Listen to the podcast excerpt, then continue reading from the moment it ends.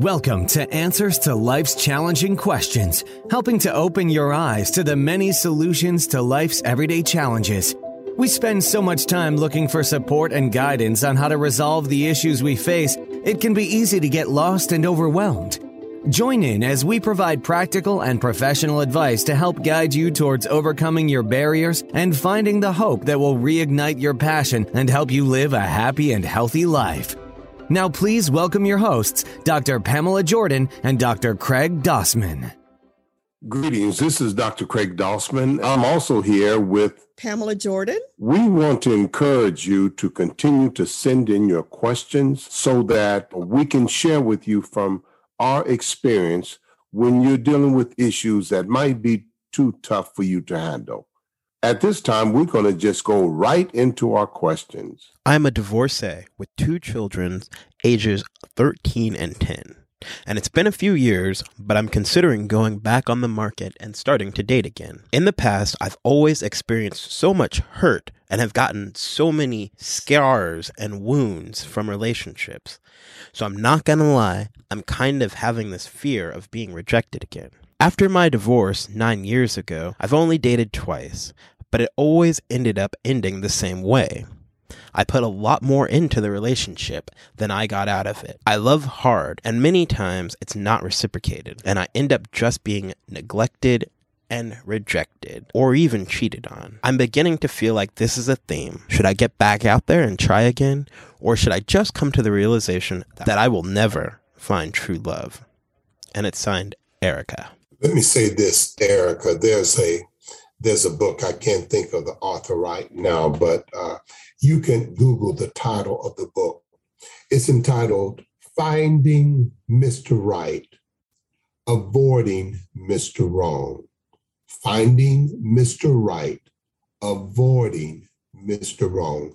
Google those words and the author out of seattle will pop up. But basically he is a psychologist and he's dealing with the personality disorders, but he's putting a lot of emphasis in in what we call the dating game. Basically, his premise or his rationale is that we can never change anyone. The only person we have the ability to change is ourselves. He says when when you're dating someone, he says it's think of a magnet. Magnets are attracted to other magnets because they have similar materials and and so they are attracted to each other. So people when they date they normally date because there's something about that other person that attracts them. Now those attractions i've learned could be good and they could also be bad. Because you if you were raised in a family of domestic violence and you're used to being around the atmosphere of domestic violence, you might unknowingly find yourself attracted to individuals who are controlling and who might, in a sense, be violent. Um, and so, because for many people that's comfortable, that's what they're, that's their normal, that's what they're used to. Even those things that we feel are inappropriate.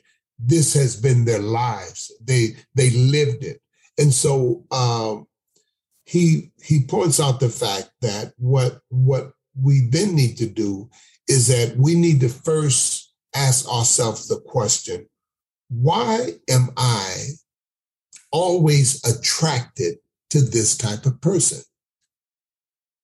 And then in his he speaks about those different personalities. Like he might have a section one called one called Mr. Wonderful, and basically that's a person who uh, drives around in a, a sporty Mercedes Benz, uh, but he works at McDonald's, or he he he has nothing really going on in his life, or you have one person he talks about angry man and this is the individual that he felt that life was so unfair. And so he's going to take it out on everyone he comes in contact with. So all of these personalities find individuals that they have in common. When I would speak at high schools, I would always ask, ask the question, How many of you have ever dated a loser? Raise your hand. And then they would just raise their hand real fast and giggle and laugh. And then I would simply respond, well, be careful because losers only date losers uh, because they're attracted to each other. Then everyone got quiet. But this is basically what it is. This is why in his book it's so powerful because he speaks about first that personality that you are attracted to, but then he tells you why that person is attracted to you because there's something about you that's so similar to him or her that you are attracted. So the only person that can change is yourself.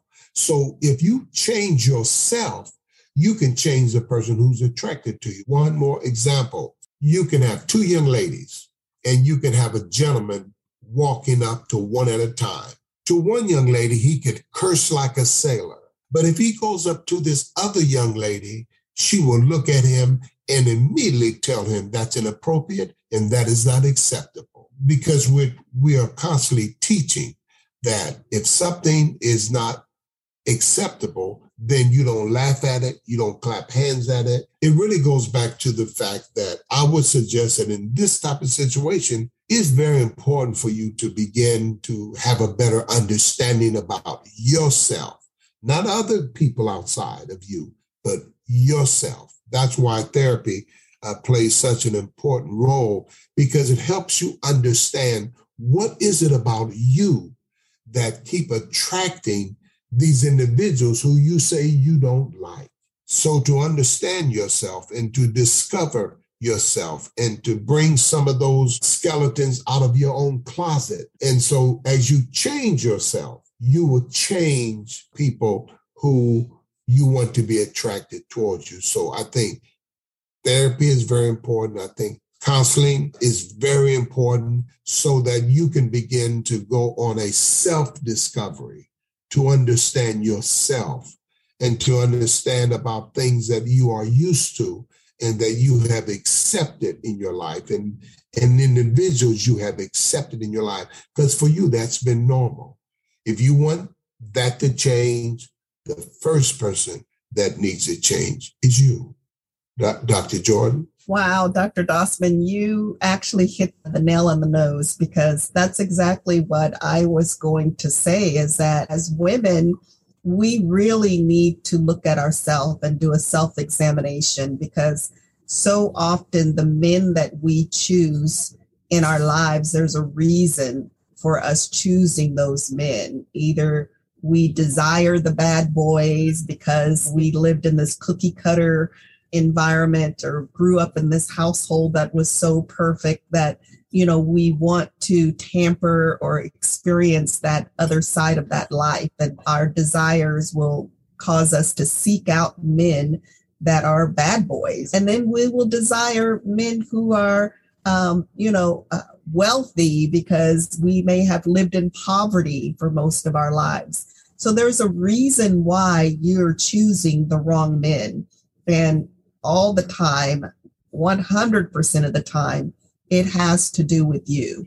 And I really want to encourage you to, before you even begin dating again, to really take time to get to know you begin to know your likes, your dislikes, your needs, what you want in life, what you want for the future, what you want. Um, did you mention you you have two children? What you want for your children, and you want to seek out somebody who has those same desires, those same goals, who can complement you, uh, not tear you down. You also mentioned feeling rejected. Sometimes, you know, you feel rejection from a man who doesn't desire you. You mentioned that you love hard and sometimes you love them more than they love you. You know, those are signs.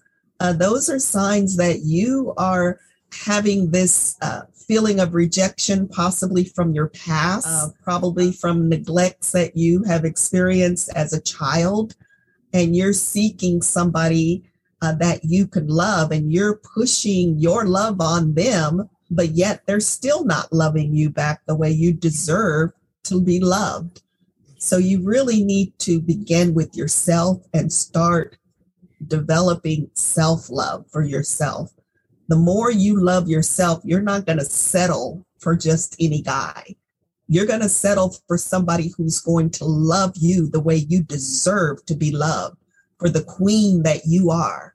And so I really want to encourage you to stop just picking somebody who you think you like oftentimes what looks good on the outside is not good on the inside. So make sure that you are choosing somebody who has those same qualities inside that you need in your life and that you obtain in your life. You know, um, I, I totally agree with Dr. Dossman and the book that he recommended. I really want to encourage you to get that book. It sounds like it's an amazing book. I want to get it for myself. um, Dr. Dossman, can you share with us again the name of yeah. the book and the author?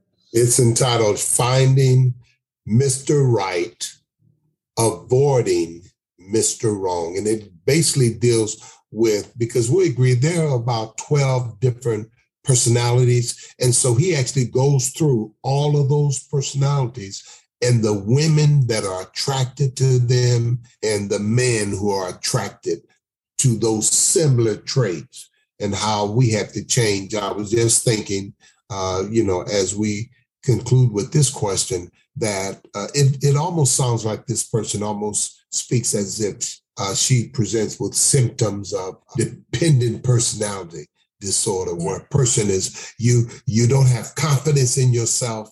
And so you think that your whole life your whole world is dependent upon this person or you don't want to speak or you don't want to make a decision because you think you're going to make a mistake and all those type of things. But it's important for you to really take some time uh, understanding yourself i think in therapy that can take place for you to realize who you are and why is it that these people keep knocking at your door and you keep going to them? You need to find yourself because i don't think that they actually broke into your home and put a cufflinks on you and right. a ball and chain and say you come with me. No you made a decision that you were going to open yourself up to the person. So change yourself. And then i also you know agree with dr jordan about your children. Hey, any good parent, any good mother, any good spouse, you just don't want anybody to come around your children. And you don't want anyone to cause, just like some of the people say, hey, I can do bad all by myself. I don't need to bring some uh, right. other trouble inside here. So you have to first get help for yourself, get support for yourself, fall in love with yourself, take yourself out for a date, give yourself a bubble bath if you learn to love yourself, then you can learn to understand better how you should be treated. And as Dr. Jordan says, that you know you're worth that and and much more. You know, you're a very important uh, individual. You're very special in this world. We're glad you're here. You need to act like it and have higher expectations. But first of all, you need to start with rebuilding yourself. Then, when you can get yourself together, then you can sit down and talk with your your children and just tell them, you know, you're you're lonely, not so much alone, but you would like to have a, a partner, someone you can share your life with, and not that you need someone. Those dangerous people are people that need someone. They're needy. Uh, I go back to that dependent personality type. You know, you're needy. And you don't want to be like that. Realize that you have a high standard. And if someone wants to have your time, that you're not going down to their level, but they're going to have to come up a little bit to yours. Absolutely. All right, Dr. Jordan. Thank you. We appreciate you joining us on this episode of Answers to Life's Challenging Questions. For more information and resources, be sure to join us on Facebook to connect directly with your hosts, as well as others just like you who are looking for answers to life's challenging questions. You can find us at facebook.com slash answers to life's questions. Until next time.